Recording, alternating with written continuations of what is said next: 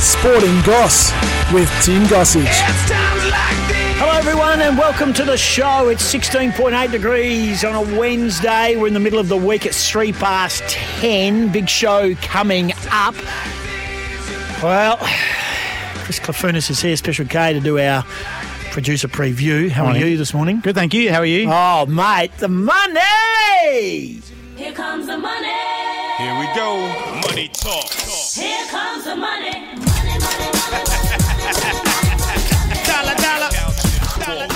How much did we win? Oh, mate. Goz Lotto last night for the 32 players who texted in yesterday. Have a guess how much you won, Chris? Well, it was a 10 million lotto 10 draw. million, and one wasn't it? person won 11 million apparently. Yeah, right. I don't know how that works, but anyway, it was 11 million dollars first prize. You, you're talking like it wasn't us. Not a Jats cracker. oh, no. Oh, I went to the local news agency, very buoyant, just said, you know, I'm just going to go, I know, sight unseen.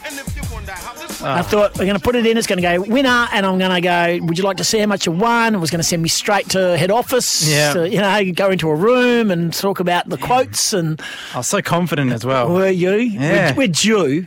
We Our are. second We ticket. had two. I hear on your third. Nothing. Ah. But anyway, uh, we'll do it again soon. Surely. Yeah, Goz Lotto.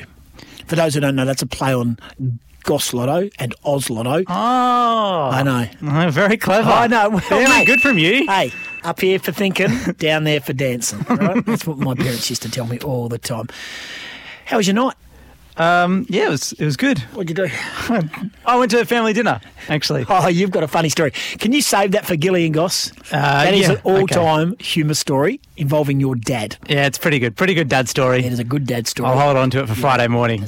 I did. Uh. I hosted a function here at the stadium. You did? at uh, the Victory Lounge. Which function was this again? This was the uh, Cyclone Seroja AFL Rams Community Fund appeal, Mm-hmm. set up by Andrew Lockyer, Hayes, uh, Harry Taylor, Jamie Cripps, Josh Kennedy. Good names. Paddy Cripps, yeah, and all the Eagles boys showed up. Gaff Sheed, uh, McGovern, uh, Mark LeCras, Andrew Embley, Will Schofield, Matt Priddis, Nick Nat Nui, uh, Tommy Barrass, Tommy Cole. Uh, really great turn up. Great, Very great good. turnout, and they raised a lot of money, and everyone gave up their time last night. So, Brilliant. and I can just shed some light on it for those people listening. I did a bit of digging around. I, I did ask a very pointed question and made a pointed statement to Luke Shuey and got a bit um, howled down by the, uh, the Heckled? masses. Heckled, yeah, that's Really? it. And then Josh Kennedy chimed in as well. I got the bird from uh, from Luke Shuey as well. 'Cause I no. asked him about losing the derby and you know and, the captain of the team and Hmm. it's the first derby that you've had as a loss as a captain and what did that feel like and how different is it? I thought it was an elephant in the room question. It had to be asked. You know, people Feels- paid good money to be there. Yeah, absolutely. Anyway, it didn't go down well. At an Eagles function, essentially. Well, not well, yeah, but I was given, I, mate, I was doing it for nothing too. Yeah. You know, what I mean, I wasn't a I think it's a perfectly reasonable I was a- question. thank you, Chris. It was a very, very reasonable question. Did he answer it? Uh, he did, um, with a bit of um, coughing and spluttering and looking at me sideways, and Sure. and um, yeah, uh, spoiled the night. Um, but apart from that, ah, disappointing. Uh, and to the Freo fans um, who think that the West Coast Eagles, and fa- no, no, no, no, no, I take that back. Not Freo fans. To the Eagles fans who think their club has been derailed by this loss and derailed that there's something wrong within the group, I can assure you, if those guys are the core. Uh, thermometers, barometers of the West Coast Eagles' uh, closeness and mateship and friendship inside their group, then I'm barking up the wrong tree because they were very, very close last night. Not just for the cause, but as a group and as a collective. So, Nothing to see here. yeah, correct. Apart from being out of form, Willie Rioli, straight back into he the wasn't side. there. He wasn't there No? last night. No. Would you put him in? Yeah, no. You wouldn't play him? No. So you're in the camp of he hasn't necessarily earned his spot yet. Um, Oh, I just don't see. I mean, although when you do speak to players, they tell you that he's a game changer and he's and he's could be the difference. But X Factor. yeah, but you know, it's one game. And look, Yeah, but are know. they going to do any damage in the finals? And isn't it worth maybe starting him if off in an AFL competitive match to essentially start his preseason now? That's an, that's another argument that I've heard. I would play him WAFL Eagles. That's where you start. You come back into the fold. You train with the group. You play at West Coast WAFL. You play AFL. Yeah, fair enough. That's my. I would do it chronologically, but they hold him in such high esteem. It's the big discussion point this week. Um, I'm loving the uh, the amount of different hot takes that everyone's got.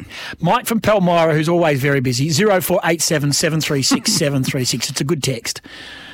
Hello, Goss and Special K. You get mentioned. See, I was, when was Yeah, the last time a producer got mentioned? See, we've made you something. You know, my mum, she said, "Be nice to the to, to Chris." I think. Do you think I'm nice to you? I think you're nice to me. I think I'm nice to you. Yeah. I'm nicer to you off air than I'm on air. yeah, all an act. which is nice. I've told the boss to shove it as we were going to win Goslotto. Says Mike. Well, Mike. Oh no, Sorry, Mike. uh, unlucky Mike. yes. What have we got coming up? Plenty, actually. Hamish Brayshaw, speaking of the West Coast Eagles and their WAFL side, the captain will have a chat Yes. uh, with your good self shortly. Yep. Looking forward to Shortly. that. Georgie Parker. Georgie Parker. GP. Now, she's been a little bit down because, of course, um, Melbourne going back into lockdown. But Yeah, she's, yeah. well, she's been down, but she's also fired up because of the Melbourne Demons wanting to play at the MCG in front of no fans. Really? It's Good on you, Melbourne. pretty pathetic, isn't it? Really, Yeah, exactly. in my mind. Mate, come on, Melbourne.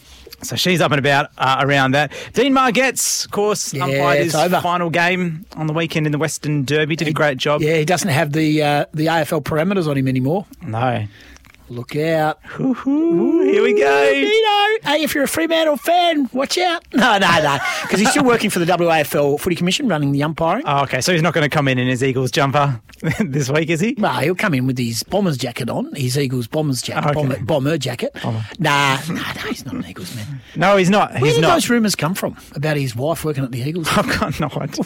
so stupid. What is that? so dumb. Anyway. What I did like, though, I Yeah, think we what did you mentioned like? it, was him getting um, a nice little. A bit of applause at the Western Derby from the Fremantle fans. Yeah, he did. That was beautiful. He did, and and I think that I think he liked that too. Yeah. And the fact is that Andrew Gaff. Oh, uh, I did speak to Gaffy last night um, on the stage and asked him about being booed. And I said, "Do you hear it?" And he goes, "Oh, you hear it, and you know it's coming." Yeah. And he said, um, "Doesn't doesn't bother. Didn't affect me." Okay, well, that's good. He said, "I've been copping it for a few years now." Yeah, should be used to it by now. yeah. He's a good fella. He's a really good fella. Speaking of Yeah. Andrew Gaff Gaffy. getting booed, Yeah. uh, my friend and I share posts from West Coast Eagles fan pages. Oh, do you? some absolute rip snorters Do you there. really? Yeah, so someone's posted this. Is there anyone who sits around the commentators every derby that could take and ring a bell every time Andy Gaff touches the ball? Andy was a big call there. I thought, I've never heard him called Andy No, Gaff. I've never heard him called Uh, so ring a bell every time he touches the ball. I think it would be a nice counter to the booing. It will get a commentator's attention eventually and so be talked about, then drive the salties crazy. but to add a little pepper, it will take away from when Peter Bell used to have one rung every time he touched it. Seems like a bit of justice too, which I thought was extraordinary on so many levels. Why a bell? I mean, Peter Bell got a bell because he's Yeah. belly, Yeah. and you know, some could argue as well that you know Andrew Gaff has come under a little bit of criticism lately that maybe it would draw even more negative attention to mm, mm. perhaps if he's out of form. Oh, he's kicked it backwards again. okay. Uh, so, yeah, it was, uh, it was an interesting one, but I'm Andrew, loving. Andrew Gaff is a very, very good footballer. Oh, he's an excellent and the footballer. more he got it on the weekend, the more I started giggling. Because Dean Margetts was, as I was going to say, Dean Margetts was pleased Andrew Gaff was playing. Yeah. because all the attention was going on to Gaffy. Straight on onto Gaffy. Onto Gaffy. And I actually thought that um, d- the umpires wearing the light blue was a nice touch, and because I think it was a, it was a it's a it's a passive colour. Yeah. Don't you reckon? Than, Yeah, I prefer that to the yellow. than the green. Or the greeny yellow, yeah. Highlighted Um, green. What about this one? Uh, this is Ray from Cardinia. Hi, Goss. You got the bird from the Eagles captain. Yes, I did last night.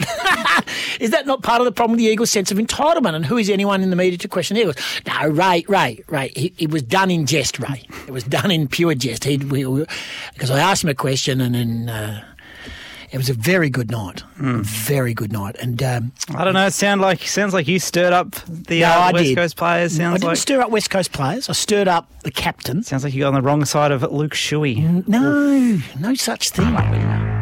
No such thing. Although I did make a, I did make a quip um, about a former TV station, and I don't want to name them that I used to work for, and um, about the equipment wasn't working. And I've had and I've got this running gag that I say if something goes wrong with the audio visual, I always blame a TV station. You know, so I normally say, oh, you know, thanks to Channel Seven for the audio visual equipment. So now I'm saying it thanks to Channel Ten Yeah. if it doesn't work. That's You know, good stuff. it's- it's a- I know. Comedy. Comedy. it's an oldie but a goodie. anyway, so I pulled out the Channel 10 line last night just Yeah. because I do. Yeah. Uh, I love Channel 10. I love the people there. Um, and I caught the eye of Andrew Embley. Yeah. And Embers is connected with Channel 10 because Mm-hmm. he works alongside uh, the bloke who replaced me, Yeah. right, in their radio show. Um, pre-recorded one, and he um, he said, and I sort of thought, oh yeah, thanks to Channel Ten for the equipment. Good stuff. he gave me death stares. Nothing. He gave me nothing. Come on, Embers. Come on, Embers. Mate, it was boy. a fun, I know. It was meant to be a fun night. It was for charity. I reckon that's good stuff. Cyclones Maybe Roger. it went over his head. Maybe he didn't get it. No, he got it. He got it. He's, a, he's, he's a good, and he came off the bench to fill in. Okay. Yeah, yeah, because he's he's coaching the PSA, um, assistant coaching at um, Trinity, which is a good career move because they're not very good. yeah, right. Alongside Darren Harris, but they, uh, they'll be better next year. Footy factory in general, though, is. is Yeah, very much so. so- And uh, Embers always puts his hand up to, to assist, and uh, he had a bit of an involvement there at Claremont with Darren Harris when Harrow was at the Tigers. So we've got a big show coming up. It's 14 past 10. Yeah, Don't forget, you can get in touch with us, and everyone has. Ray of Cardinia, Michael Palmyra, uh, 0487 736 736 or 13 12 55. Um, Brad Willer's going to join us towards the end of the show, too. He's uh, riding across there at Belmont today, but you've got to get in early because the first race is at 4 past 12. So he's got a ride in the first, who I think is called the Invisible Man. Yeah, right. Okay. So we might hear from Brad around half past Yeah, 11 then. Yeah, yeah. We'll try and get him on. Listen in for that. To be in the money. The money. To be in the money. Ah. Easy money. There it is. Seriously, you, I know, I know. You can't get good help nowadays. Unbelievable. Um, but yeah. Anyway, it, I froze on him apparently. Sure. Hey, as they say, tradesman never blames his tools. Thanks to Channel 10 for the equipment. hey, only I can. No, no. Oh, sorry, that's your gag? It's my gag, and only I can say it, and it's done in jest. joke time. What does? Um, what joke time? What does a Marlon and Andy Brayshaw have in common? They both got hooked by a gaff. Simon of Claremont. Gaff. Pole with a yeah. where you pull the. Yeah. Tell you what, Tell, you what, what sort of audience have we got here? your Channel 10 gag is considerably better than that. No, come on, guys. Come on, guys. Everyone needs to just lighten up a little bit. Uh, Justin Langer has been in the news, and our man Adam Gilchrist, who I have now, you know how Gilly told me I've got to get off Twitter, and I have done same. Mm-hmm. Um, yep, I'm off. Uh, he's now, I have told him no more comments on Justin Langer. That's it. No more. I don't want him to talk about it anymore. He- He's said his piece. He's said his piece in support. He has talked about, he thinks there's a bit of an agenda, a bit of a, an agenda from a section, and there's also the, the concern about what's happening inside the group. Yeah. Well, Malcolm Conn, who's been around cricket for a long time as a journalist and is working for Cricket New South Wales and Cricket Australia, has penned an article today talking about. Um, uh, working alongside Langer and having troubles with Langer and citing examples of the troubles they had with Langer. Now, I've got a, a few issues with that. I- would have thought if you were s- agreed to be the media manager of a workplace, that what happens off the field and behind the scenes stays behind the scenes and off the field. Not then all of a sudden you go back into the journalistic world and you can write it. I find that's a bit peculiar. But Malcolm's at the back end of his career and he probably doesn't give a rat's toss bag, and so be it. You know what I mean? But um, and each to their own. We, we, we've got a vested interest in Justin Langer because we like Justin Langer as a person, and we're not involved in the in the circle of Cricket Australia. So we, you know, understand some of his weaknesses, but at the same time, we don't have them firsthand. Gerard Whateley opened up his show today with a bit of an editorial. Uh, have a listen to how he thinks the situation involving Justin Langer as coach of the Australian team and a whole range of other little issues which are bubbling along over there, creating, um, well, a very unstable future with the Ashes not too far away. It's 17 past 10. Here is Gerard Whateley this morning. So I do want to start with a question this morning. I think it's a question we all have a stake in. How clear has it been over the past five years that the Australian men's cricket team is the team that we find most representative for better, most representative for better and for worse? So Are we going to run Justin Langer out of the Australian coaching position? Is that where this is headed? The heat and the chatter around Langer's position intensifies by the day.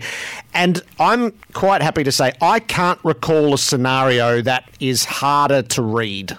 There's a usual pattern around the slow demise of a coach, and there's a, a few of those hallmarks that are emerging. Not all of them, but certainly a few of them. I find it hard to judge. So, what's nitpicking, nitpicking and what is fundamentally unsettling? So, Langer's passion. This has always struck me as his greatest virtue, and that's long before he became national coach.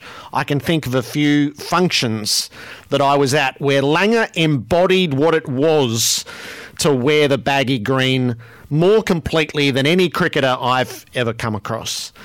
And I think he has tried to coach the nation as well as the team. He came in as a wartime coach. I think he was well suited to that. Now that passion seems to be used against him. Most great coaches, Bill Belichick, Mick Malthouse, Wayne Bennett, are notoriously grumpy. We could agree on that, couldn't we? Notoriously grumpy. But for Langer, this is now a hanging a fence. The results are poor. The summer loss to India was a bad team result. And then Australia's T20 form has never been very good, and that has unfolded across three consecutive tours. The first one, Langer wasn't in charge of, and the second one, with most of the key players choosing not to go. The coach's relationship with the players is absolutely central, and this is the bit that I find the hardest to read. So you'd be forgiven for thinking that this has entirely collapsed. I'm not sure that's true across the board. It might be more true that there are a couple of groups. One that is absolutely devoted to his methods and his teachings and his coaching, and one who find it, as it's been called, draining. So Malcolm Conn's written a piece in the nine papers today. It's on the back page of the Age. I, I would absolutely encourage you to seek it out. He's written it from the vantage point as the media manager, working with Langer and how difficult he found that and the insights that he gleaned. I'm truly struggling to know whether that's fair to put that out there. I said to Ross, who produces this show, in a couple of years' time, if he's moved elsewhere, and then he was to write a piece detailing just how difficult I am to work with, I think I would find that unfair. We're a team in this environment, so you are employed to work with the coach. The, the paragraph at the end, but players are being worn down by the volatile, high stress environment he creates as coach and his folksy, cliche motivational homilies. I hope we're not going to boil Langer's coaching contribution down to folksy, cliched motivational homilies. Are we are we going to run Justin Langer out of the job? Will we be better off if that happens? The dressing room will have to answer that. So I don't see any alternative now than Cricket Australia has to figure this out. Maybe they already know good portions of it. The two moments of decision are coming. The World Cup, the T20 World Cup, a pinnacle event ahead of a home World Cup next year, and critically, the Ashes against an England team that we're going to regard as not much good. You can't have this sit over the entire summer. One way or another, I am with Adam Gilchrist now. This is going to have to be sorted before it gets there. And a little bit like Collingwood with Nathan Buckley, I'll believe that Cricket Australia is worse off the moment it runs Justin Langer out the door. Talking WAFL football with Hamish Brayshaw. Hammer is the captain of the West Coast Eagles WAFL team, coming off a pretty disappointing performance last Sunday against West Perth. We won't dwell on it too much, Hammer, but it wasn't the West Coast Eagles WAFL team that we've seen over the last month and a bit. No, gosh, it wasn't. First of all, thanks for having me back. Uh, second of all, yeah, it wasn't a very good game for us. One to forget, I think. Um, look, West Perth are a very, very good team uh, and have been probably the informed team of the comp for the last sort of, you know, two months. Uh, but that was unlike us. I mean, we didn't really have our team defence working too well. Uh, we were thinking that this was going to be a really good opportunity to test ourselves. We've done a lot of work in that area of our game for the last sort of the back half of this year, and, and they're the number one team at moving the ball. So we thought that this was going to be a good challenge, and uh, and they lived up to their the standards that they'd set. You know, every time we turned the ball over in our costly areas, they, they made us pay. And, um, you know, you don't have to look at the scoreline to see that they got some really good looks going forward. Keitel kicked seven, played a phenomenal game. But, yeah, their midfielders, you know, capitalised on our turnovers. So that's what they've been doing all year, and they're a good side. But, yeah, it was a bit unlike us and a disappointing result. But, you know, we, we've reviewed the game and we've looked at the things we've done wrong, and we sort of cost ourselves a little bit. But again, you know, it's uh, that's I think an anomaly for us at this point of the year. It was it was the normal sort of at the beginning, but I think we've got ourselves to a point where that's not really a pattern. That's more of just an event, and we can. You know, we'll look to reassess and go again this week against Peel. A chance to, yeah, uh, bounce back against Peel. Now, they're probably going to be fairly decimated again. They have been over the last couple of weeks with the way Fremantle have had to keep their players sort of uh, in um, lockdown, so to speak. Uh, a little bit strange, and they're back on the road again in Tassie on the weekend. Um, the last time you played them, they were chock full of AFL talent. They had Sturt, Bewley, Treacy, Weston, O'Driscoll, Banfield, Meek, Blakely, Valente, Giro, Henry. Uh, and this was probably the day that I think you might have only had four, five, or maybe six players, and they got you pretty well and truly. On that day, I think uh, Bell Blair kicked six, uh, Blair Bell, sorry, kicked six, and Treacy kicked five. So uh, very different lineups going into this week's game from when the last time you met them earlier in the year. Yeah, no question. I think um, last time we, from memory, I think we, we were our AFL. We had about three or four guys get hurt or pull up sick the, the night before the game. So we were very light on um, numbers, but and they, and they were pretty stacked. But they had a they played really well last time. I think they've they kicked 156 points or something, which you know we, we, we've come such a long way since we played them last. I think.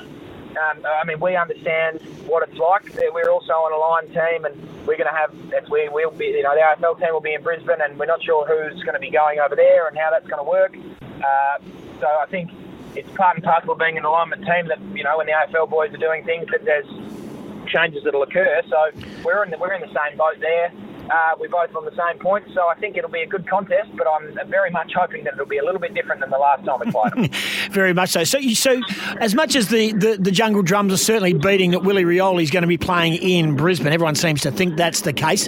Have you been a, uh, have you crossed paths with him? Has he done much training? Have you done much training with him at any stage down there at the WAFL level? Well, I, no, I actually haven't. I um, I did a little. I do a little bit of training with the AFL boys, or had done throughout the season. But uh, with the, the, the boys going away and COVID restrictions and the, and the like coming back into play a bit more, I haven't actually got to train with Willie yet. Uh, I'm not. Look, I'm not sure what they're going to do with him. Um, if he plays AFL, you know, that's fine. If he plays WAFL, he's going to have a couple of games, and we'll certainly welcome him. But um, no, I think he's looking in pretty good nick. I don't pay a whole lot of attention to all that, and, and it's obviously a big hype game for if he does come back. Um, but you know, I, I think he's he's done his two-year suspension. He's paid his dues, so wherever he plays, I think if he's good enough to play in the 22, he's good enough. Otherwise, we'll uh, we'll happily welcome him. But yeah, I've uh, I've seen him train through the window of the community department, but not actually had a kick with him yet. So I've crossed paths with him, and he's ready to go. But uh, yeah, I'll be looking forward to watching him wherever he plays. Talking all things uh, WAFL with Hamish Brayshaw, uh, captain of the West Coast Eagles WAFL, but across the entire competition. Before we move on to just the three games for this round, uh, including yours against Peel, which we've touched on, um, were you surprised? Uh, you certainly would have been surprised. We were in this studio last week. Um, East Fremantle doing a job on Subiaco. I mean, they had a few late withdrawals, had a lot of uh, players out. Uh, they had, I think, Clark did a hammy in the first three minutes of the game, but East Fremantle certainly pulled their pants down in the second quarter, and that was the game changer. Yeah, I was incredibly surprised seeing that. I think Clark definitely going down hurts, but uh, I mean, I, I looked at the, scoreline, I looked at the worm, looked at the blokes who you know got a bit of the footy, and I think their leaders really stood up. John O'Marsh had a phenomenal game from all reports. Um, and, you know, I mean, East Freo touched us up at the start of the year. They beat us by 100 points or 120 points. So they're a team that, uh, once they get going, they're, they're very, very good. And I think that's probably the way it's worked with all WAFL sides this year. Everyone at their best can, you know, really give it a go. Some teams do it more often than others, but um, you know, East Freo is a team that can really get on top of you if they get their ball movement going. And from reports, that's what happened against Subiaco. I, I don't expect that to be a pattern for Subi going forward. I still think they're the team to beat, but um, certainly would have ruffled a few feathers uh, at uh, Lionland. No doubt about that. All right, so uh, East Fremantle can butter up again. They take on East Perth. Now, this game is for predominantly for, in fact, it is basically for the best of the beaten brigade. Six spot up for grabs. Who do you like? This is at Leederville Oval on Saturday. Yeah, well, I um, I would have said East Perth last week, but uh, given the way that they East Freo played the other day, I think I'm going to have to lean towards them. Having played West Perth, they take on South Fremantle. Uh, again, uh, West Perth aiming for a top two spot, and South Fremantle also sort of trying to lock away uh, the double chance. the match of the round uh, outside of the West Coast Eagles versus Peel, obviously. But um, no, this is it's going to be a big game. I think West Perth, uh, the informed team, as I said before, but South Freo, are, uh, you know, a tried and tested, hardened team. So I, I think it'll be a really good game. I think West Perth will get the edge over them, um, especially if they can play the same way they did against us. But I think it'll be a really hard fought, contested game. But I will go with uh, West Perth. Alrighty, they're just the three games. So you're tipping East Fremantle as a late change there. You're tipping West Coast to beat uh, Peel, and you're going for West Perth to beat South Fremantle. Last one for you, mate. What's the mood like around the footy club at the moment on the back of the disappointment of losing the Derby? Of course, your brother didn't play, so you probably had no vested interest in it. You're probably cheering for your WAFL mates, your Eagles mates, of course, but uh, unfortunately, it wasn't to be. Yeah, it was a. Uh, the mood is a bit. It's it's interesting because I mean I, I've been at the club now for four years and we've. Well, this is my fourth year around the place, and we've made finals every other year. So the fact that it's in jeopardy, and you know, there's things that we, we're in not we're in the hands of others, I guess. Uh, we've got to win, and obviously against Brisbane, but then things have got to go our way. So it's the first time that that's sort of happened to me. So um, it's an interesting feeling. Uh, there's not not lack, but there is a bit of disappointment around, um, but also anticipation for what could be a pretty big game in uh, in Brisbane. So I don't think uh, certainly hope's not lost. The, the boys are still very much ready to go over and, and play Brisbane and win, and then see what happens from there. Um, but yeah, I think it was disappointment coming off the weekend. I think that's one that uh, the first quarter really put us out of the game. So looking to bounce back, and uh, I think you know the boys will certainly give it one last roll of the dice. Sure. All, all the very best on Saturday. David Gray's Arena, West Coast Eagles WAFL against Peel Thunder, the AFL aligned clubs. Have a good one and enjoy the rest of your week. You too. Thanks very much for having me on, guys. There's Hammer Brayshaw, Hamish Brayshaw, the captain of the West Coast Eagles WAFL team, talking all things WAFL football here on the Sporting Goss. Absolutely. If you're just tuning in, you can get onto sen.com.au, check it out, or you can uh, download the app and there's the podcast button on the bottom. Catch up on any of the programs you hear on the SEN network and or anywhere you uh, get your podcasts. You can just download, uh, of course, Sporting Goss is on there, Gillian Goss, uh, Drive with Peter V, the whole lot. So uh, please don't hesitate to uh, get there. Still to come, Brad Will is going to join us. Dean Margette's in the studio, uh, and Georgie Parker not too far away as well. Plenty to come, of course, on the way.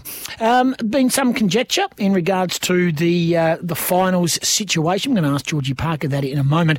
Also, hearing that Reece Conca has told the Fremantle players that he hasn't been offered a contract for next year, so his uh, days at Fremantle are over. The former Tiger in Reece Conca. 0487 736 736. Gary and Tim, as we go to the break, spoke about Willie Rioli this morning on SEN Breakfast in Melbourne. Here's Gary and Tim on the comeback of Willie Rioli. the Willie Rioli factor. I- I- I'm excited to see Willie back. I know you are. I, I'm s- I- I'm staggered that uh, he's made his way back uh, for this game. Yeah, But crazy. do, why you were talking off air this morning about how Hang good on. you think he is. No, oh. how good you think Willie is. Yeah, I think I won't he's- go into any of that other stuff. you're I doing. think he's unbelievably good. I think he's like he can be as talented as anyone, as any small forward in this game. And you don't think we've seen the best of him, do you? No, scratch the surface.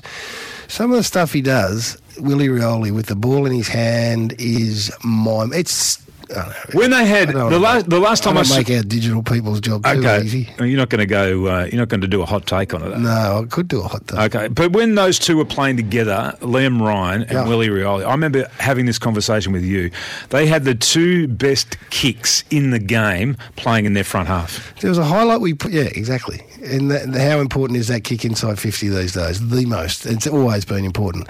There was a highlight we played last night on Willie dancing around three blokes and kicking a goal. Go, go back and watch it and watch how easy he does that. He he's got the capacity. Of, anyway, I don't know. He's, he hasn't played for two years. His fitness wasn't great when he came back, but they're saying that he's put a fair body of work together, and he's the kind of thing that the, the Eagles need. Like the Eagles have been crabbing sideways. They, they want someone to hmm. take them forward. Wisp. He's the man. No, he's not going to go into the midfield and get 35 touches, but hopefully he gets through. Maybe they do, maybe they don't, but then he's on track for a big pre-season and uh, he'll be exciting. He, he's as exciting as any player, I reckon. Any any player, I reckon. big, Yep. small, any player in the competition. Well, you're trying to get me to hot take here. I'm just saying. I'm not trying to get you You're to say trying anything. to hot take me. You're trying to hot take me. I am not trying to hot take you. Yes, you are. Is WA a risky strategy? Uh, that is very real, but as is the whole country. It's just a risk everywhere. So um, we know that they're a bit trigger happy over there, and if it is one, then it is one. But I think that's a situation all around the country. So that is very real, Gerard, but that's life. That's the world we live in. Uh, the MCG on the back of that just isn't realistic. So that's real in that I can't emotionally engage with the tease that somehow or another there's a plan in the bottom drawer which might be pulled out at the one day. All we can do is live in the circumstances we are in Victoria, in Melbourne at the moment, where we've been plunged back into curfew and lockdown has been extended and it looks a fantasy. Looks less likely than ever. Yes, yes. And we sort of lived through this last year as it could, it could, it could. No, it can't. No. And we sort of knew that it can't. So I can't emotionally engage in that. It's it, the protection mechanism is just to shut it off and go, no, it's not going to be here. All finals should now. All finals should be at neutral venues. So if Melbourne, the Bulldogs, Geelong, and Sydney can't host finals, Yeah. should Port Adelaide and Brisbane be allowed to, or should they also be asked to go and play at neutral venue? No, I say they should be allowed to. If Port Adelaide and Brisbane um, have earned the right to have a home final and they can play at their home venue, then I say fair enough. Brisbane, the, the, the cards rolled for Brisbane, the dice rolled for Brisbane last year. They were able to do it. Didn't get them across the line. Didn't get them to the grand final. So I, I think if they've Port Adelaide and Brisbane are in that vogue, and I would put Geelong into that mix as well. If Geelong have earned the right for a home final and they can get a crowd down there, then play it there as well. Quarter to 11, uh, good sporting goss. That was uh, Gary Lyon and Gerard Whateley on AFL 360 last night. And this is what is consuming, apart from Carlton situation the odd retirement and uh, a bit of drama here, there, and everywhere, is consuming the media landscape of football at the moment. Georgie Parker joins us for her regular spot on Sporting Goss. Georgie, I know you've been queuing up for uh, a test today. How are you feeling today? How, how are you coping with uh, the extended lockdown over there in Melbourne town? Oh, mate, it's so grim over here. I mean, I didn't experience this last year, but I guess this year we have. I mean, Victoria itself, nine out of the last 12 weeks have been in some form of lockdown situation, so it's pretty grim over here. Everyone's up to their wits' ends, and it's frustrating because even, you know, when the world feels as though it's ending, you go to the sport pages and that gives you some glimmer hope. And I guess we had two weeks over the Olympics where we didn't really discuss COVID, and then suddenly you're trying to watch news about footy, and all it is is COVID, COVID, COVID. You hmm. just can't escape it at the moment. So. Um, I'm, it's hard because you can't, you just can't get away from it. But it is what it 600 is. And yeah, 633 Yeah. cases in Sydney today, 20 odd again in Melbourne, going nowhere fast. Um, it's not blowing out in Melbourne, which is one promising sign, but until there's virtually none, you, you're just going to have to grin and bear it. Uh, look, just turn our attention to the footy speak. And uh, uh, Sammy Edmund reporting Melbourne are campaigning to host a qualifying final at an empty MCG rather than interstate, but it seems to be falling on deaf ears. Uh, do you have a take? it is the most Victorian football club thing you could ever imagine, isn't it? You know, I mean, I'm from Adelaide, lived in Perth, so you're well aware of how I guess you feel as though it's the VFL and we're lucky to be part of it is how they want us to feel and something like that. I just don't know who wins there unless of course it's a safety measure for the other states in terms of not bringing COVID in but these players are getting tested two three times a week and under very strict quarantining rules themselves. I just don't know who actually wins in that situation. I mean the players don't win because they're not playing in front of a crowd. There's no atmosphere and that atmosphere is part of why you play. You know, the league doesn't win because there's no money coming through, which gets filtered down to grassroots, to female footy, all the way through down there. You know, the the fans don't win because we're not there. You're watching a something that's not as good to watch on TV or to hear on the radio. I just don't know who wins there. So I don't know whether a win for the football club is worth. Well, I don't think they are bigger than the game itself, which is all the other stakeholders. Very much so. And they talk about, we just heard Gary and Gerard speaking on AFL 360 last night about the advantage of a home final and those clubs that are, have rightfully earned one, of course, but in particular those who can play in front of crowds. Brisbane can, Port Adelaide can, and Geelong can, amongst Geelong fans only, Geelong based people. You can't be Yeah. a Melburnian going down. Can you see some merit in that? And then does that make it unfair on, on a Bulldogs or a Melbourne? How many times have they moved Geelong to play a final in Melbourne? You know, I think they change the rules all the time. How many times have you watched interstate teams who finish on top of the ladder have to play at the MCG? So it's an unfair competition at the best of times. We're an 18 team competition that plays 23 rounds. It's an unfair competition whether we want to believe it or not. So mm-hmm. why are we picking and choosing when we're going to play that card? It's really frustrating because I, I really feel as though these clubs are then thinking we're more important than the fans, which they're not. The fans are the heart and soul of this. Well, Melbourne just want to win the flag. That's all they care about. They don't. They do not care about dollars and cents. They just want correct. They want to win the flag. So you can. I, I can see where they're coming from, but I, I don't think that's big picture. That's that's a very narrow-minded viewpoint in regards to them. Very entitled Victorian way about looking at it, um, and potentially they might not be like that if they hadn't been so long between drinks for them. Maybe, who knows? But um, I, I feel as though you know it's unprecedented times. How many times we say that? So it's just frustrating as a as a fan of the game. I'm here in Melbourne. I'd love for things to be going on here, um, but you know it, it's a national game, and the game is bigger than the club. The game's all about the fans. It should be anyway. The Carlton review uh, is in the hands of the board, and I'm led to believe the new president, Luke Sayers, has said uh, this morning that the 81,500 members will have a reading of the review before the club makes a statement on what they're going to act on the review of uh, Graham Lowe, um, Geoff Walsh, and, and Matthew Pavlich. Um, it's clear that you know all that we had they had open access to, to everyone at the football club to, to chat to them. Pav spoke to us uh, here on Monday in his Gilly and Goss uh, studio segment. Said it was rather difficult because most of his stuff, yeah, we love Pav, um, but most of his stuff was done by Zoom and meetings and and, and like, and he wasn't able to get over there firsthand. Um, can you imagine being David Teague, and for that for that matter, David Teague's family and friends and stuff? I mean, h- to have your career, and it's pretty obvious which way this is going to go. To have it played out as much as it is, and now Ross Lyon, not for the want making up stories, but adding a bit of mayonnaise to the Leigh Matthews conversation, which has had to seek some clarity from Leigh Matthews about what actually he did say. Um, and obviously, he wants the job, and there's talk of him already assembling a, a committee to a coaching committee and coaching group. Yeah. Um, it must be really difficult on David Teague. Forget about the players and forget about the fans and forget about the club. David Teague, how tough? Yeah, and and I mean, I I'm still in the camp that I feel as though he's only been there for two years, and he probably got the job prematurely after a little bit of a takeover period that um, they the boys performed in. So then he got this job.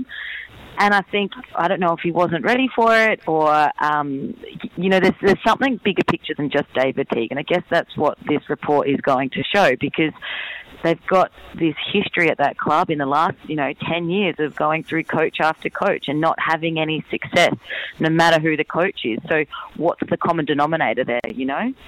Um, And the same same almost goes for Justin Langer at the moment. It's just incredible some of the stuff going on. If you're the media manager, if you're a media manager of a sporting organisation, and then you're no longer the media manager, do you think you should be putting that out into the public space about some of the times you spent in that job? Unless you are writing it in a book, he's writing it for a newspaper. I'm talking about Malcolm Conn. Gerard Whateley thinks that's uh, Mhm.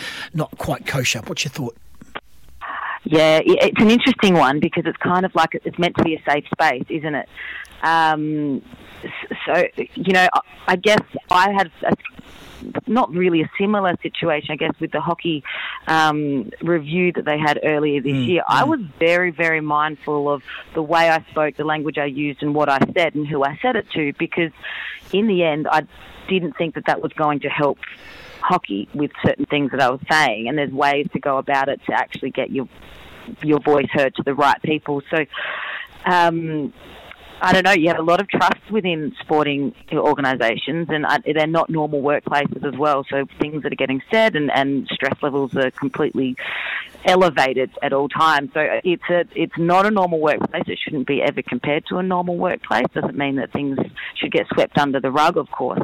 Um, but I do think that um, things need to be completely put into context before you can read into them. And I think sometimes these little snippets of how things were said hasn't had the whole story of the lead up, the things that happened after it either. So it is kind of an interesting one where you have to take it as a grain of salt. That's what I do anyway, because um, coaches under immense stress, and you've you know I think a lot of coaches, if you actually took every single thing they said, they could get in a lot of trouble. But if you put it into context, they wouldn't. Hundred percent agree. Uh, cheer up! I know you're doing it tough. I know you're doing Yeah, it tough. Uh, our thoughts are with you um, and everyone over there in Melbourne town. Um, and uh, uh, we will chat to you on Monday on Gilly and Goss. Uh, keep firing, and um, everything will be okay. Good on you, Georgie Thanks, Parker. Wayne. Go, go Freo on the weekend, hey? Go Freo on the weekend. They're playing down in Tasmania. Nice work by you. It is five away from 11. Dean Margetts has arrived. He's no longer an AFL umpire. He is going to lift the lid on everything. And oh, no, he's not. He's just walked into the studio. He's just come in, still wearing his umpire's top, which is in, in fact, he's still wearing his uniform. He's wearing his blue outfit that he's got on. Let's take some news, uh, a break and then news. It's 18.3 degrees. You're listening to Sporting Goss. Welcome back. 18.3 degrees, heading for a top of 20 degrees. 18 tomorrow, 18 on Friday. Hello, if you're listening to us on SEN. Spirit oh, 621, thanks for joining us on the app wherever you are or DAB Peel as well. Well, on the weekend, it was the end for Dean Margetts. I think 377 was it? That was it. Finished 377. You walked off the ground and you did get some very genuine applause from the faithful, in particular those people who were where the umpires left the ground. And I think that was quite touching. And you held the ball up and you acknowledged. Um, that was a nice touch. Yeah, it was. I haven't had that before. I only took three seventy-seven games to get it, Tim. But no, it was it was nice. I think uh, ultimately people sort of, as much as it's a bit of um, theatre on the during your career, it certainly um, was nice to get a, an applause coming off um, off the ground. It was a bit like that Balboa moment when you walk off, he puts his arm up and Yeah. touches that person. Yep. a bit like that. And when you walked on the ground and held the ball up and you got presented the ball, um, which was interesting, um, uh, there was almost no reaction. Mm. I always thought you were going to get, you know, a warm reception as you normally would. There was nothing. It was weird, wasn't it? I'm not sure. I, I, was- I was in a bit of a state of flux. I wasn't even sort of thinking. I mean, I actually chose um, about an hour before the game to walk around the oval, just to just to walk around and just soak up the sun and, on the ground. Yeah, just I around. say the, in, in the outer. in the, as far as like the outside boundary line, Yeah. and a few people sort of leant over and said, "Well done," and Yep. bumped into some people I knew. It was it was good, um, but yeah, certainly a lot of still mixed emotions today. I remember Yeah. yesterday when or Monday when the appointments came out for round twenty three. I'm like, "What- "What game have I got?" And I was like, "Oh, there's a game." so it's going to be a, an adjustment Yeah. through the next phase. It uh, certainly will be. Yeah. So tell us through the day. Tell us through the day. Who who went and watched you umpire? You know, when you we see a lot about players and they run out on the ground with family. I know the umpiring's a bit different. It's a little bit more understated and it's just a part and parcel of our game. But who went to the game? Uh, well, it was very nice before the game. Um, certainly, Richard Goyder and his wife um, came down and saw me. And uh, Janine. Janine, Janine, yep, um, lovely people. And um, to think that Gemma could come down and wish me all the best and acknowledge my career is great. Um, Shannon Hurn, who wasn't playing, stuck his head in to say all the best. We've, I've had a bit of a running joke with Josh Kennedy and Shannon Hurn for a while as who would outdo the retirement. and um, you probably would have noticed I Josh saw at the end, he made a beeline He made for a beeline for me, and I, I got some great video of that. My friends are up in you know section five two seven looking down, and they said, "What's Josh Kennedy running over for?" And obviously the backstory is, you know, we had this bit of banter, and he just went up and said, "All the best, congratulations." I looked him in the eye and said, "You beat me, mate," and he goes, "Yeah, but that's okay." Only Um. But as far as who was there, my, you know, obviously my mum and dad were there, my brother, um, partner, children, um, my auntie who's never been to a derby before, she just absolutely loved it. Yeah. Had a whole heap of friends and family, and, and those people have been with me for not just my umpiring gym, but for my whole life. Like my two best mates, you know, when I played with them when I was seven, they were there and they've been through. And it's not easy being connected to me. No. It's difficult. Um, No. I, I had a function last night at, at WAFL in front How'd of. that go? Yeah, it was really good. Yep, got roasted by a few of your media friends, which was nice. um, Tim Gossage, Adam Papalia, Mark Duffield, Craig O'Donoghue, Lockie Reed, all stitched me up regarding some media stuff, but that's okay. It's good fun, and uh, the fact that you did it was very nice. Yeah. Um, but it's certainly. Um, uh, it was just a chance to reflect a bit Mm. um, on, on what's been a big journey. And, and like I said, I remember my mum won a footy tipping competition a few years ago at her work, and um, she won it genuine fair. And you know, it's hard. You know what tipping's like; it's impossible. I, I dislike tipping. Yeah, so she won it and she went away on holidays and had to get someone to do her tips. She was more stressed about the tips when she went away. Anyway, she won it fair and square. And I remember her saying to me that when she won it, people said, Oh, it's only because your, your son's an AFL umpire. I mean, I never even spoke to her about a tip once. Um, and when she walks in the office in the morning and they say, Oh, yeah, the doctor's got beat, your son's cheated again, I think people forget the personal side that, you know, I'm still her son. I mean, I'm- there's an umpiring Correct. part to the public, but, Correct. you know, I'm, so that would hurt them a bit and they have to read a lot of stuff and my friends have to read a lot of stuff and it's not always easy. So. Dean Margetts is in the studio. I'd love to, uh, if you've got a question for Dean, you can text it through 0487 736 736 or 13 12 55. Good, bad, or indifferent. Freo fans, Eagles fans, footy fans in general. 0487 736 736 at 6 past 11. Uh, uh, I'm going to talk more about your journey in a moment, and, and the and the sort of the the the, uh, the the the blinkers are off now because you're no longer. But you know you're not going to sit here and tip a bucket on the system or in, you know the AFL, and you're still working in the WA Footy Commission spaces in the in uh, the umpiring department as well there, and and developing the the next umpires. Um, I want to ask you about a couple of things. People said uh, when Dean came in, can he make a comment? Where were you when Caleb Serong uh, kicked that great goal in the at the eastern end of the ground? Um, when the replay clearly showed it was out by a long way, not just out, it was out. Uh, Adam Chera, where were you? And what is the rule on an AFL umpire overruling the boundary umpire? Because I think there was a AFL field umpire standing within metres of that ball going out. Yeah. So first of all, I was the mid-zone umpire, so I was the, the second closest, but I was sort of behind. Yeah. And you know, you just sort of, oh, it just feels like it looked like it was out. Mm. You, you sense that, and then you look at the replay, and all that looked out. The, uh, Essentially, the field umpire is the sole controller of the match. So the three field umpires essentially oversee the whole thing. So as far as overriding, if the umpire was in that position as you articulated, um, saw that and he thought it was absolutely he could blow it out of bounds and say, look, I'm, I'm calling that out. Um, I think when you look up the line there, you know, the sun's in his face. I could make excuses, um, but what we do see to understand is when the when the ovals does that sort of curvature there, we've got to make sure the ball is fully out. So he's got to be sure. And I know the um, instruction from the um, the AFL boundary umpires coach is, look, we don't want you to guess, just make sure it's out.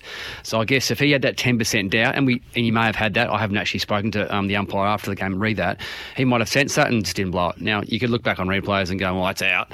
But it's also easy in the padded chair with the headset on, watching the replays. He's got to make it call there and then. Correct. Uh, and straight out of three quarter time, Cripps has a shot on goal. It's touched clearly on the line. Alex, uh, oh, sorry, touched off the boot, uh, 50, 40 metres away from the goal umpire, which is not the goal umpire's call. And I, and I, I really do think that needs to be uh, spoken about. Goal umpires should be not commenting on whether there is a touch down the ground unless the field umpire says it's touch.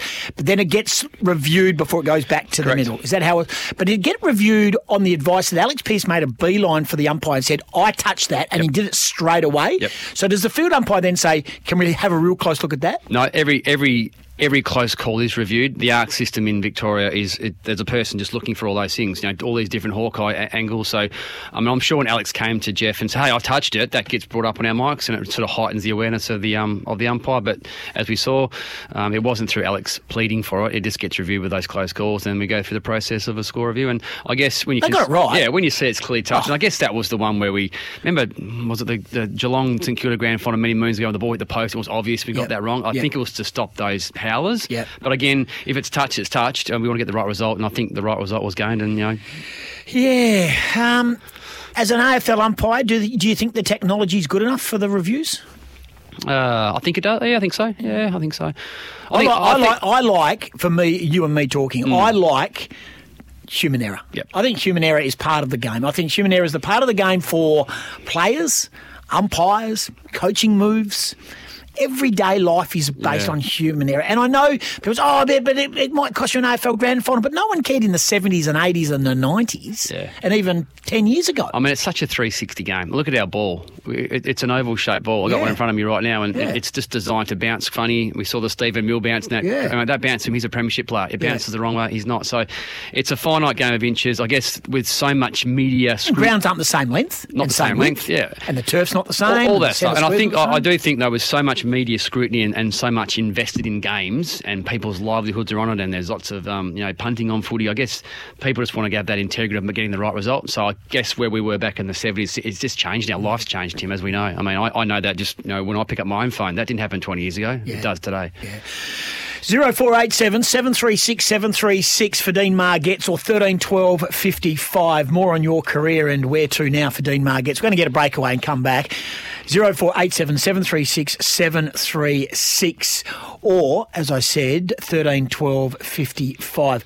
We go to the break hearing from Jack Riewoldt on AFL 360 last night. What's gone wrong for the Tigers this year? This is the Sporting Goss.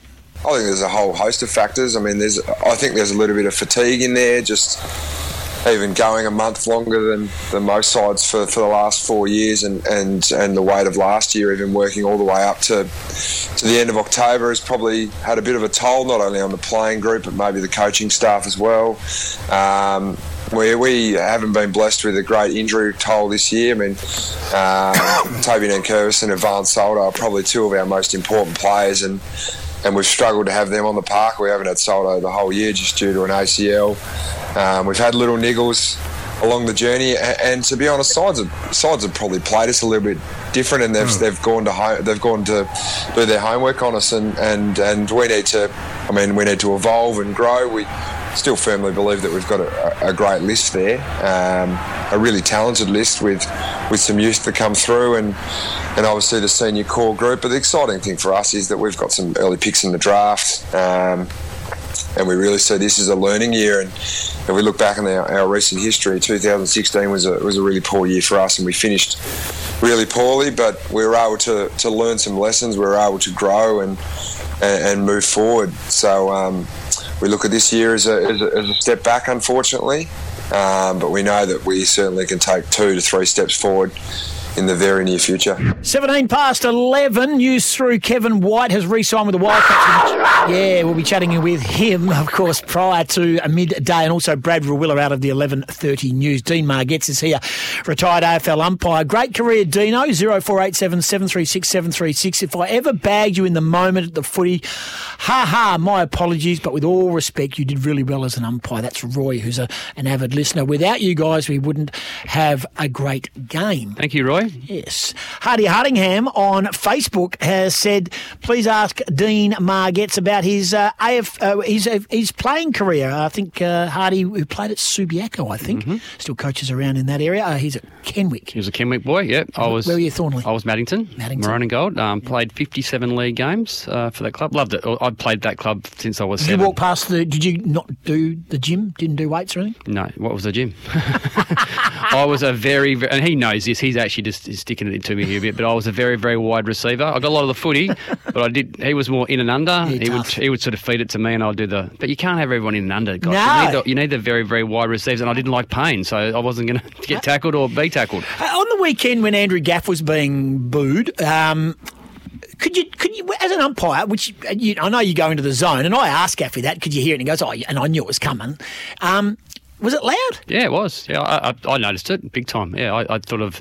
I said to I said to Andrew, "Welcome to my world," and he understood why. Well, we had a bit of a kindred sort of because he came up to me after the game and shook my hand, as a lot of the players did, and he said all the best and well done. And yeah, it's tough because I mean we all know the incident happened. He's he, he's apologised for it, but I guess that's footy, isn't it? It's just the theatre of the game. But you would be lying to say you couldn't hear it. You just you just have to. Mm. So what do you do now?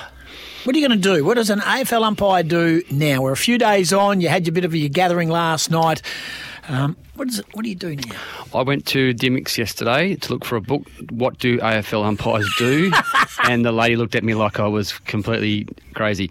Uh, I don't know. I'm just going to um, probably take a few days off next week. I even just remove myself from the WAFL system just for a few days during the week, just to take a bit of a reset, just for my own head, because I'm. It's sort of been a bit of a fuzzy experience. You know, I've had felt like I've had a headache for two weeks, um, working through it all, and and that's a combination of adjusting to the next phase of my life, but also um, just um, the overwhelming amount of well wishes and support I've received too, and I want to spend a bit of time to you know personally go back and reply rather than just do a Facebook. Hey, thanks to everybody. That's Yeah. not appropriate. I want to. I've had you know probably the ones I've got from young kids saying you know, you know you're the reason why I became an umpire and you've inspired me, and I've never even thought about that. Then I sort of I guess looked at the players I looked up to when I was a young kid, and I thought, gee, if I've had that sort of impact on a young umpire, that's that's pretty special. And I've, I've I can show you some uh, in a sec, but um, young, some young kid on Instagram said, "Oh, can I? Can you throw me one of your sweaty wet sweatbands up when you walk off?" And I thought, you know what? What's your name? His name was Young Lachlan, and I said, "No, I'll sign a shirt for it and give it to you before the game." He goes, "Would you do that?" I said, Absolutely. So I did that, and he actually met me when I came off after my warm up, and he actually had a number six shirt. I don't know where he got this shirt from, so I signed it for him. But I said, "Hang on, I've got one for you that I had done before." so oh, I gave it to him, and then yeah, it was really good. And I, I looked in his eyes. We had a little photo, and I thought, "Wow, if that's an in, impact I've had, then Yeah. that's that's that's pretty Good on special you, for me." I like Yeah. that. Now, and, and on a serious note, and, and I know you've been very brave, uh, and um, as a friend, and I can see it, and I and I read it, and I, you know, for when I was on Twitter, I was defending it a lot, uh, and on social media. Did it get to you? Uh, Honestly, towards the end, it did. I'd be lying if I said it didn't. It just it, it probably wears you down a bit. You know, the constant stuff that you go on, and I know you can sort of flip it off and say I'm thick-skinned and I'm I'm used to it. But I reckon towards the end, when I knew it was coming, um, yeah, it probably does take its toll a bit, and that's why I'm sort of feel a bit tired from the of it now. are you know. saddened by the effort that some people go to abuse? Yeah, I am. Absolutely am. Yeah, I do because I can see why it has impact on people. Now, I'm pretty, you know, I know mental health and depression gets thrown around quite a bit now. I might be depressed sitting here now. I don't even know it. I don't even know what it feels like. But I think after a while, you, it just does take its time. You just, and I've just felt myself being a bit tired, just lying there and just being a bit sort of distracted and probably not fully connected to my day to day functioning. Um, so that might be a little red flag for me. I've got to take a deep breath and go and mow some lawn or, or shoot a few golf balls just to clear my mind a bit, to be honest. Do you wish you could get some of your harshest critics and just meet with them and and have a chin wag with Yep. them, have a coffee with them, and just sort of say, "This is me." Yeah, absolutely. I think. I think some people get allured by what they see on TV. Is just this person who comes out every two hours and just tries to um, make it about him. Um, but I think most of the people I've met, and I actually want to make the effort to probably get around to a few more people, and you know, it might be a few more sportsmen's nights and a few things to share some stories and and flash up a, screen of all the things I've received. I think people are shocked when they see it. And I did a um, a talk at the police union conference last year, and I, I felt the police and I had some other than they wear blue or wore blue on the weekend. There was some I think it's a very passive colour too. I think actually the umpire Yeah. should wear that colour more It- often. it honest. nice. It's a softening colour, um, and uh, I actually spent two pages of my PowerPoint and had all these things that I get sent, and even police who are hardened people were absolutely gobsmacked that a, a civilian or a person could be sent stuff and there's no recourse for it. I'm going to take that one step further. Was some of it so far over the line it was scary and nasty and um, upsetting? Yeah, I, I had one one day where the bloke just I don't know said, "Can't wait to your next Optus because we, we want to glass you in the car park." Now, who, who writes that stuff? And can I just share one? I was actually listening to your um, to a, a radio station on Sunday, driving to get some bananas for my game, and uh, I can probably share who it was. It was Simon Beaumont and Will Schofield, and some bloke rang in and said it was a Scottish guy or an English guy, and said, "Oh, I can't believe that Jeff Dalgleish and Dean Margetts, who are card-carrying West Coast Eagle members, I know that for a fact," he said, "can do the Western Derby," and I, I just paused and I thought, you know what, I'm going to ring up. So I dialed the number and I said to the guy, "It's Dean Margetts here." Oh, hang on, we'll put you through. And I just said, look, I take real umbrage at that because you're basically inciting that, you know, we're cheating, we're lacking integrity, our credibility shot. And I said, that's not the case. I said, this is my last game this weekend, and um, I don't want Jeff Dalgleish, who's a really good mate of mine, um, to go through that. I mean, just because I'm handing the baton over to maybe Dan and Jeff, are they going to go f- through that now? It's just a nonsense, you know. I've, I've made it really clear on this program, Goss, and I've told you many times that we go to both Fremantle and West Coast regularly, both clubs.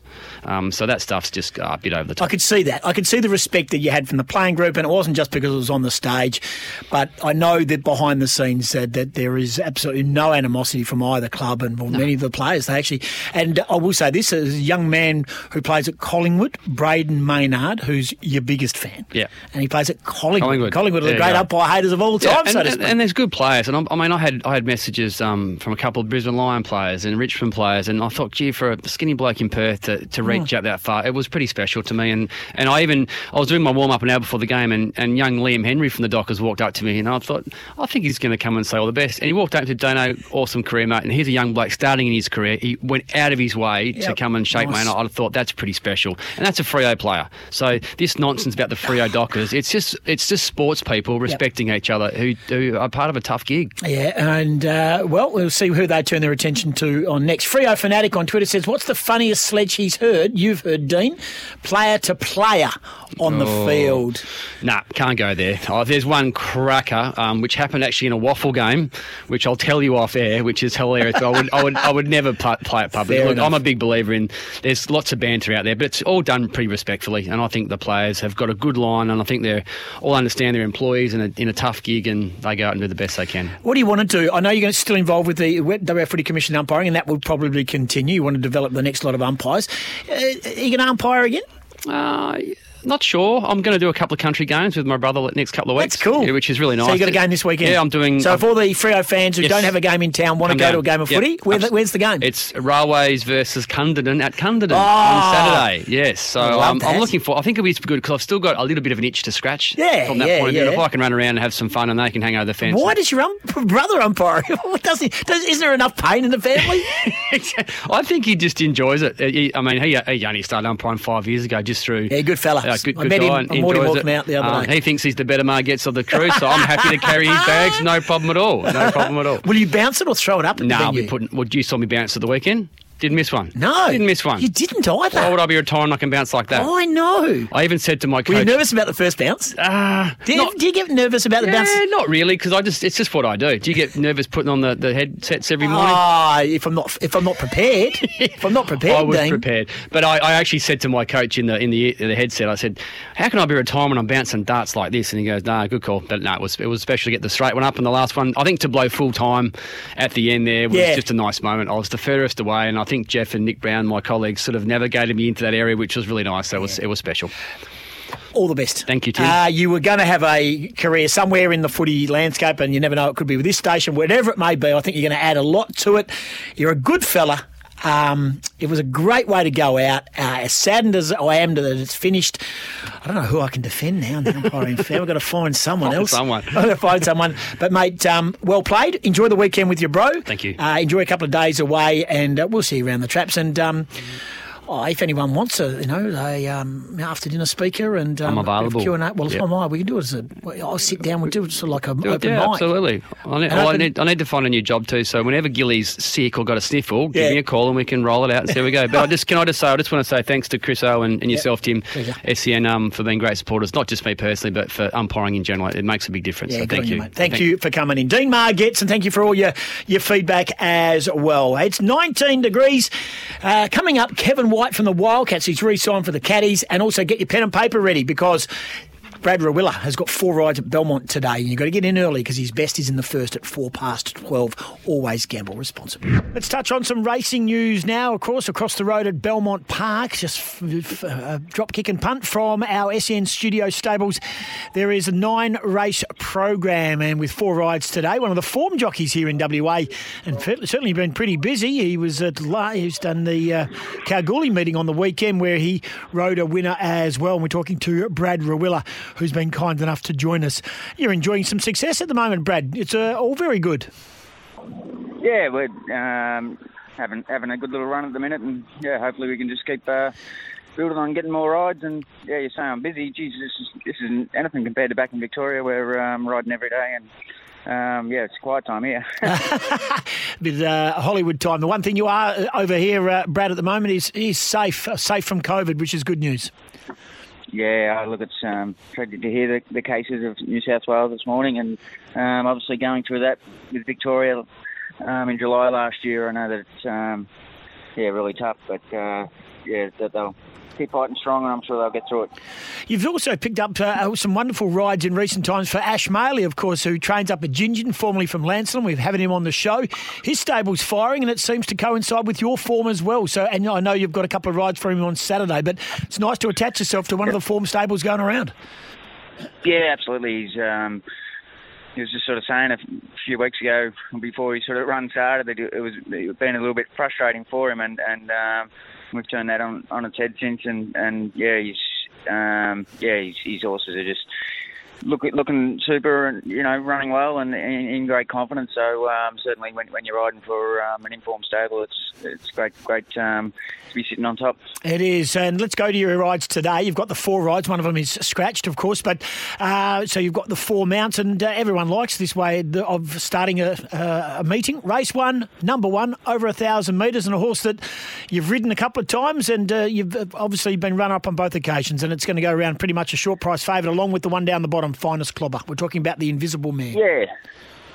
Well, he's he's um, deserved of his win. Obviously, two seconds to date. Um, he's he's sort of been his own worst enemy a little bit, just not have been able to put him away after straightening. He sort of just is, is still a little bit new and um, has got off the track and taken a little bit of riding last start. I mean, it was just frustrating right on the sort of line. His head come back and probably. Um, was very, you know, unlucky not to, to, to get the bob. So, um, you know, he, goes in with with race um, race experience over probably a few of the, the first starters. Obviously, Durant's first starter, but um, he, he's got an advantage there, and, and we've drawn well today, which also is going to be important. He's um, drawn towards the outside both both his starts at eight, so um, yeah, I'm looking forward to him. Hopefully, he's just just just a little bit more experienced again, and, and can um, hopefully put him away today. He's, like I say, he's um, deserved of a, deserved of a win, and and um, yeah, he's a smart horse. It's going to be better next prep, but um, yeah, he looks well placed today. Certainly does. Race one, number one. Interesting enough, he's had uh, these two race starts where he has been runner up. He's been on a heavy, a slow, and, and now he finds himself on a good four.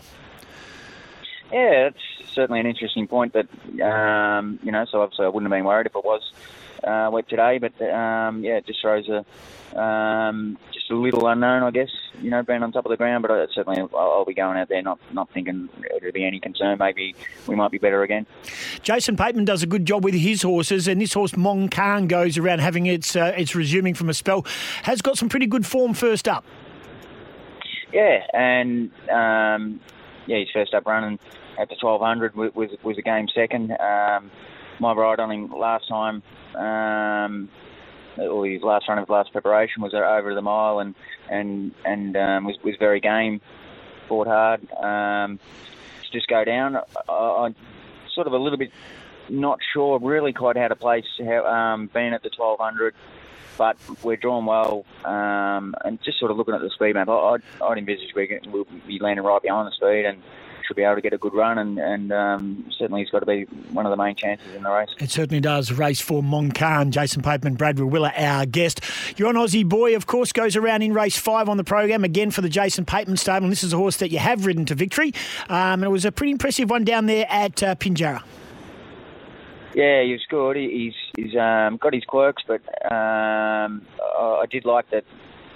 Um, his last 50 metres, he, he you know had to fight hard, and down the straight, it's always sort of a longer thousand. It seems, you know, the last um, hundred can catch them catch them um, unawares if they're not not ready to go. And and he, yeah, like I say, he kept kept really fighting hard then, and um, yeah, ran ran the bend. He's, he's going to be put himself in a, in a forward position and um, yeah, a little bit better grade. So we'll see how he um, lines up. Got a few races off until the last race. Now there's a bit of a bit of a switcheroo here. Brock Luthwaite uh, with yourself and Willie Pike. Willie's been on Pearls and Prawns, goes on to Thrilled, and you've been on Thrilled, and you're going on to Pearls and Prawns. Just tell us a bit about Thrilled. Thrilled goes around here at a three dollar forty favourite at this stage. You rode it last start. It lumped sixty two and a half kilos. Can you give the punters some sort of lead when it finished third at Pinjarra about about that run? Oh, look, it was very good. I thought. Um, actually did get. Um, no, it, let it. but he, he, he was 62 kilos is 62 kilos, and um, I was a little bit frustrated when we stepped. We we um, didn't get the position that we needed. We ended up being a pair further back than what would have been ideal, and um, um, and, and it's such a sort of fine line then with with the big weight where you sort of make it make your run. So I was sort of just trying to build as best as I could, and um, yeah, he, he then you know being a bit of a sprint um, with with the big weight, we weren't able to get get this sort of job done. But he, he certainly looks still well placed going into today. That um, you know, he- he's he's, he's going to be running well. So, um, yeah, well, um, I'm looking forward to, to be riding Pearls and Pride. Like uh, the other day, the thousand, I just I think like um, was was probably the thousand meters. They were a, a bit sharp, and um, it, it worries me the barrier. That's that's where it really is just tricky how we, we're going to map. But um, I mean, we, we can certainly push forward, but we don't want to be pushing forward and getting caught caught wide, no cover or anything like that. So um, that'll that'll come down to me ride. If we join in the inside five, I would have been very confident that. Um, you'd be able to beat because the 1300 tempo should just really suit him. You know, you should be able to make make make play. But um, like I say, just from where we're drawn, it might be a little bit sticky. So um, that'll, that'll be my job on on top um, to, to you know get that that worked out. Hopefully in the first 50 metres. Yeah, it could be a good one for Brock Luthwaite there. Pills and hasn't seen too much of the uh, inside rail over its last couple of starts and it's not going to be suited by that draw. It's going to need your guidance and your guile, Brad Rawiller. What's your best? Is it race one, number one? Uh, no, look, I think it'd have to be. Um, I, I think he looks well placed in the race, um, and yeah, and like I say, the barrier should should play a part. Um, you know, for his benefit today, for sure. Brad Rawiller joining us on Sporting Goss with his rides today. You've got a couple of rides at Pinjarra tomorrow, and then you're heading to the track at Belmont on Saturday. Always appreciate your time, mate. You didn't get up to Broome, I would imagine. Have you ever ridden in Broome? No, I haven't. I, I was um, sort of keen to to um, be able to maybe get there for the Broome Cup Cup meeting, and and yourself and Nash had actually spoken about it a couple of months ago um, about uh, maybe we could work a week there, working holiday. We both go there and, and have a week there, and and um, obviously um, how Sydney is at the moment. Um, we, we've known for probably a fair while now that um, that wasn't going to happen. So um, it, I guess that ended up on the back burner a little bit. But um, yeah, probably me next looking forward to it would be um, Kalgoorlie, the Cup Carnival there in a month's time. Yeah, absolutely. Appreciate your time, mate. Uh, all the best out there at Belmont today and over the next few days. Thank you very much. Good on you. There's time. Brad Rawiller joining us on Sporting Goss. He's one of the best jockeys in our state, if not the country, and he's should be getting a whole lot more rides. He's been kind enough to join us. So race one, number one, but he has a good book of rides today at Belmont. You're listening to Sporting Goss. 16 away from 12 o'clock. Yeah! Wildcats are on the prowl. Watch out if you're in the way. Listen to the Ah, the old Wildcats. And the news through that for the 11th season of his career, veteran point guard Kevin White returns for a second year with the Perth Wildcats. And I like this tweet on Twitter from Greg Hire, and I read it word for word. Love this signing. Selfless, driven, an incredible human being, and a great bloody basketballer. No surprises that guys on the team were asking the powers to be to re sign him. Love it. Kevin White joins us on the show. That's nice praise, high praise from a former Perth Wildcat Championship player in Greg Hire. Kev, uh, and congratulations on the new deal. Thanks, Goss. How are you, mate? Yeah, going well. So that that's really nice, and it's nice to, to be going around and, and a little bit of unfinished business for you. I'm, of course, uh, uh, the championship uh, got derailed a little bit through various forms late in the season, but uh, you get a chance to uh, a bit of redemption for next year. Yeah, um, obviously a little disappointed with how things turned out. Not uh, like, I mean, I felt like the team all year we planned on, you know, you plan on winning a championship, and to get so close, um, and injuries just play a big part or a small part in. Uh, not allowing us to have our full squad in on court at the right time of year. You know, all the other teams dealt with injuries throughout the year, and it just seemed like ours hit us at the wrong time. Um, so to to be able to re-sign, come back, join uh, the majority of the group back there, and and have a, have another crack is a pleasing thing. And you know, it's it's an amazing thing to to walk away from your first year with the Wildcats and. You know the support you get from old players like Greg and that, uh, Damo, the guys that uh, have been there past in the past for a very long time, Mike Ellis and, and everyone else that's involved. Um, it's a pleasing thing to be coming back to a place like that. A lot of people are getting a little frustrated because there's no coach and uh, no star signings yet. But I did hear Craig Hutchison uh, on Melbourne radio, or on actually on the, on the podcast the other day, the sounding board, when asked by someone from the public saying, "You know, when are you going to announce?" He said, "Danny Mills has got it all under control. They'll they'll uh, they'll, they'll sort out the coach and the players will follow." Um, are you confident you're going to have a, a group together very very shortly? And does that help your preparation? people.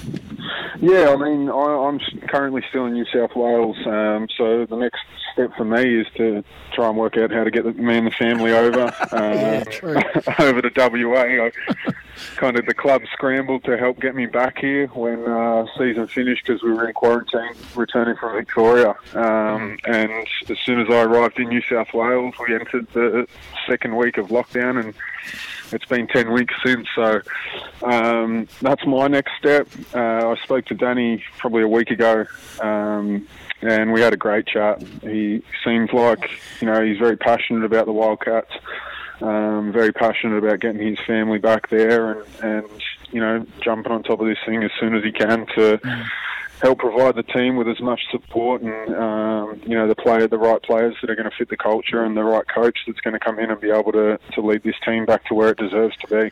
Very much so. And when you talk about the coach, not that you're going to tell us anything, and you're not going to probably convert any of the conversation you had with Danny, but uh, do you have a vibe about what sort of coach they need or are going to get? Do you think?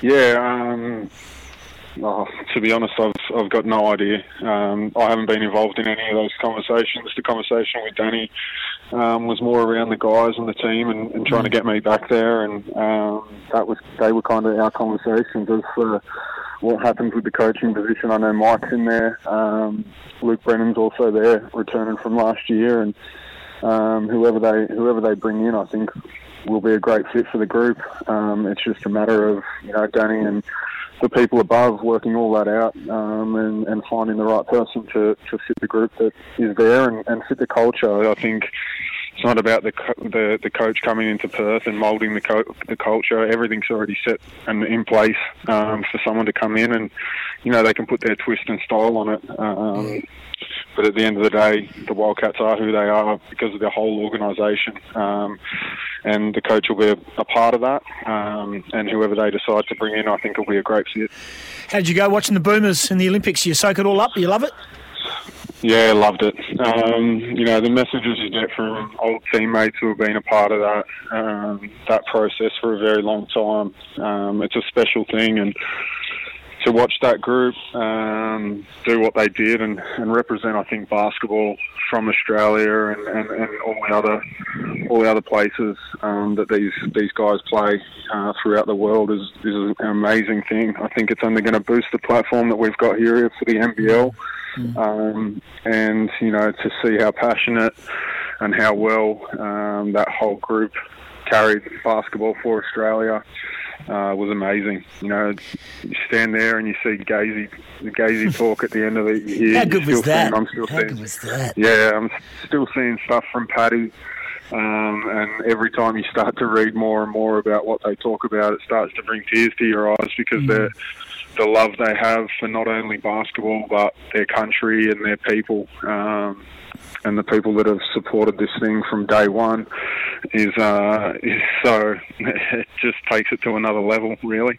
It does, and, and even like someone like a Dante Exum, who, you know, is pretty much, you know, I know he was born here and the like, and his dad played a lot of basketball here, but you know, he's predominantly grown up in the states. But to pull on, and he wouldn't have got a game in the in the in, in the, the American team. That's that's by the by. The fact is that his investment, you could see his investment throughout that whole Olympic campaign was next level, and he was so important down the stretch, and how much he loved it, what it meant to him to to win a bronze medal for his country.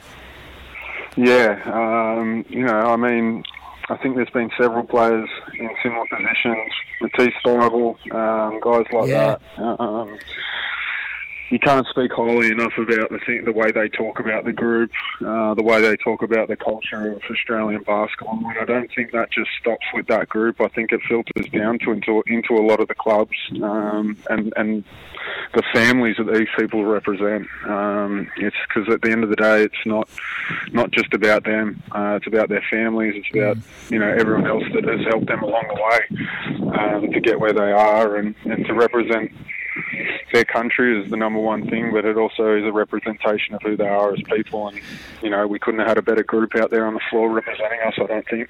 No doubt. Kevin White is in New South Wales at the moment, trying to get back because he has re-signed with the Wildcats for another year. So, Whitey, exactly where are you right now? And I know you're in hardcore lockdown there in New South Wales, and today the news 633 new cases. I mean, it's just a, a disaster what's going on over there. What are you doing right now? Are you fishing? No, I'm out in the backyard cutting up the cardboard boxes. That, um, so when I was in Perth, yeah, illegally burning cardboard boxes in my backyard. no, um, when I moved over to Perth, my fiance was four, three months pregnant, and we Yeah. moved. We just bought a new house, so she moved in. Um, unpacked everything in our house. So we've got all this cardboard boxes and stuff sitting around that's been here since day one.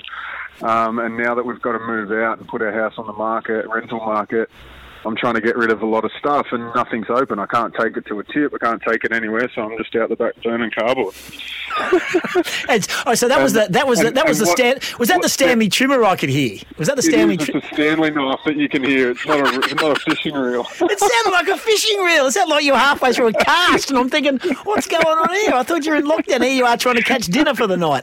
Ah, that's very funny. no.